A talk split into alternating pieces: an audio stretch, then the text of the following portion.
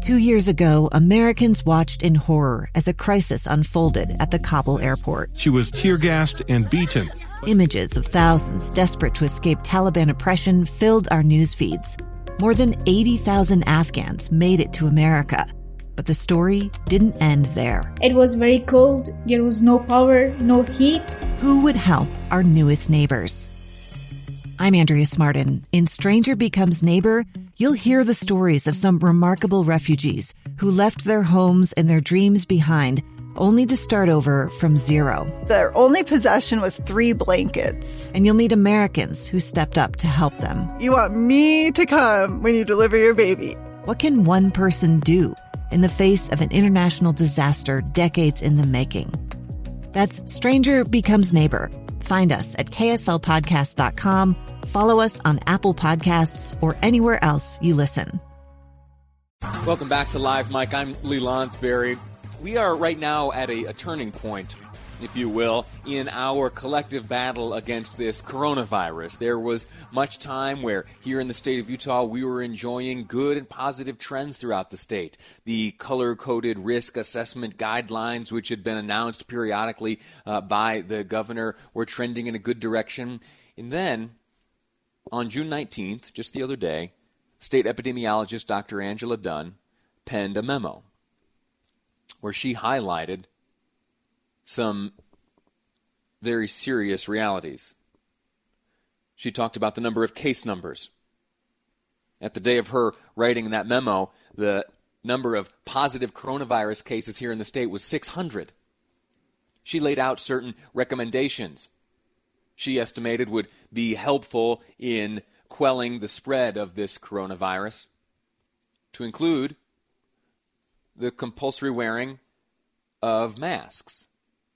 There have been studies uh, around the country that show that there is a certain measure of benefit to wearing of the mask. Some of those studies estimate that uh, non contact transmission rates drop by as much as 75% when those masks are used. The governor has made it known that he has no intention of closing down the state nor shutting it down, and that the revitalization of our economy is, uh, is very important. And it is. It is very important. So too is health. And we are now moving into this next phase. And part of that includes a request from Salt Lake County Mayor Jenny Wilson. She has requested the authority of the governor to make the wearing of face masks a requirement in Salt Lake County, and the mayor joins me now to explain that request. Mayor, how are you? I'm good. How are you doing?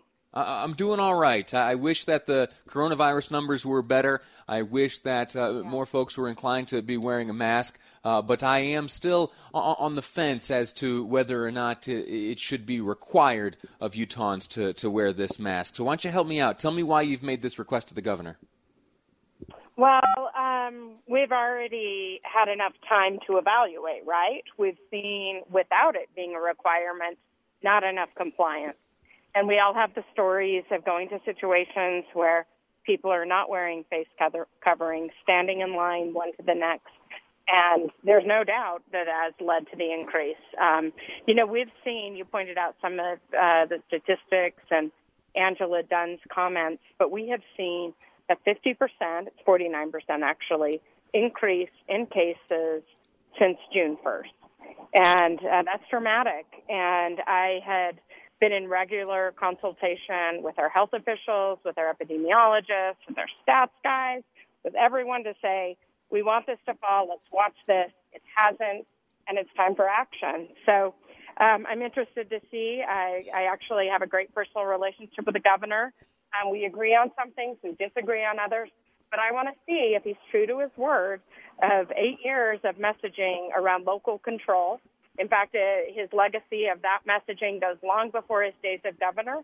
As a former county commissioner himself, um, I serve at, at the county level, and this is an action I would like to take with my constituents when I see data on the rise and concern in the community. And uh, we'll see what the governor does today. Have you, since submitting that request to the governor, have you had any contact with him or his office? Um, yeah, we've been. I, I was in touch by text with his chief of staff. Um, uh, you know that the um, health system is managed by General Burton, mm-hmm. and uh, the epidemiologist, others, Angela Dunn, of course, weigh in as well. Um, I've heard that they're gathering. I've also heard that there's a press conference later today, and I expect that I'll hear something shortly. That's right. Four, uh, four o'clock, in fact, we'll, and we'll air it here on KSL News Radio. The governor will appear alongside Dr. Dunn uh, to share an update on the circumstances as we face them today. I want to ask you about uh, the, the, the efficacy of a mandate. Do you believe that if you were able to gain the power that you seek and compel residents of your county to wear the mask, would there be sufficient compliance to, to bring about uh, an improvement of these numbers? Well, Lee, neither you nor I, or even sometimes law enforcement, has the ability to enforce some of these things. I mean, we wouldn't want law enforcement to be having handed. We would want a gentle reminder. Um, the highest level of violation under any health order is a misdemeanor, and we did not see misdemeanor citations when businesses were closed by order. So I don't see any um, conflict. What I see is a personal choice when somebody walks out the door, whether or not there's uh, a law in place or not. It's the same choice that we each have when we decide if we're going to go 56 miles an hour in a 55 mile speed zone. We can gauge going one mile over may not get me in trouble and it's probably safe enough.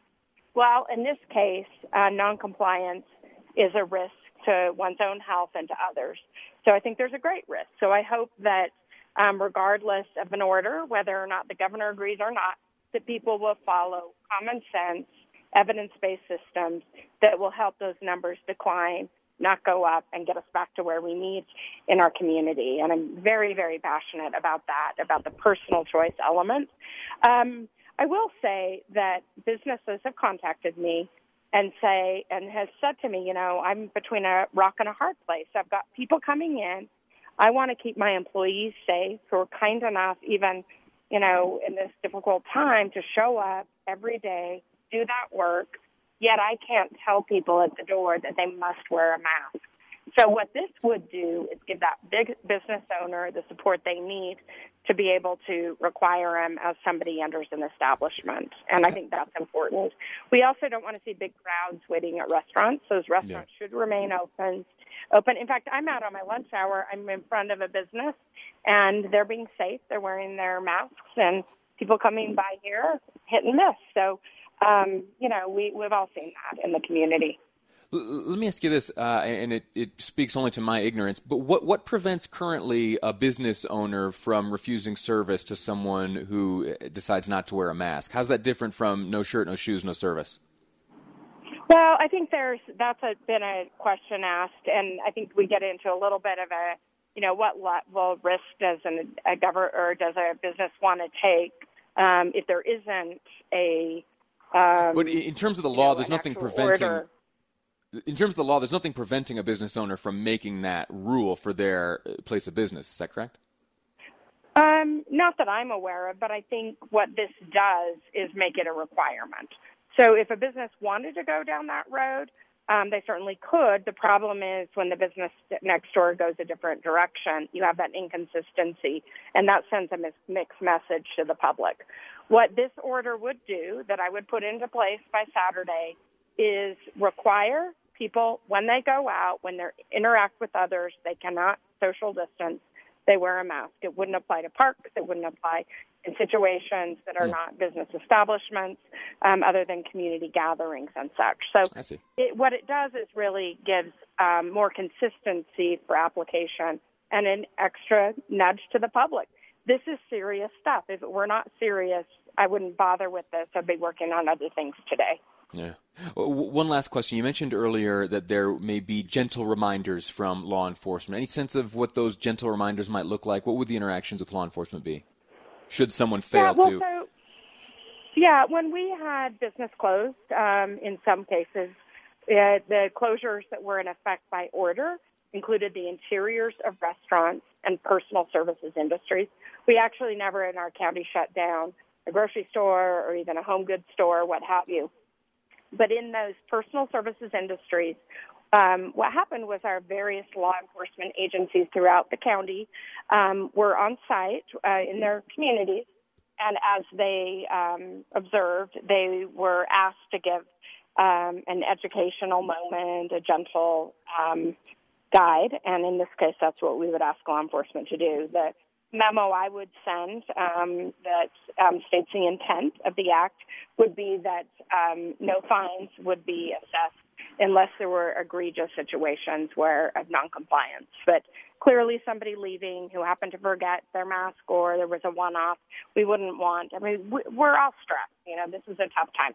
We don't want law enforcement. Um, to become, mm. you know, unruly over these practices, but we have to weigh that extra step that law enforcement would take as they do. They administer laws, that's their job, and whether or not this law is sound, whether or not this law would be necessary. And my argument to the governor is indeed it is sound. The science backs this up. It is necessary because our hospitals yesterday stood together, arm in arm, and said, We are concerned.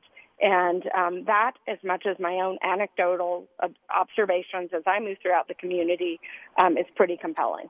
All right. Mayor Wilson, thank you so much for your time. Mayor Jenny, Mayor, Mayor Jenny Wilson, Salt Lake County Mayor. We'll see what the governor has to say, and we'll certainly see uh, what he has to say today at 4 o'clock as he, alongside uh, Dr. Dunn, deliver their press briefing. Thanks again for your time. All right. Thank you. Have a great day. You do the same. We're going to take a quick break here. When we come back, we're going to continue the conversation about masks, but not in a way you might think. You know, the, the state a while back made it known that if you need a mask, if you can't afford one or get your hands on one or make one, that there's a little form you could fill out and they would in turn mail you one. Well, a handful of those masks contain some imagery that some are finding a little offensive. We'll find out if you find it offensive next on Live Mic. I'm Lee Lonsberry, and this is KSL News Radio.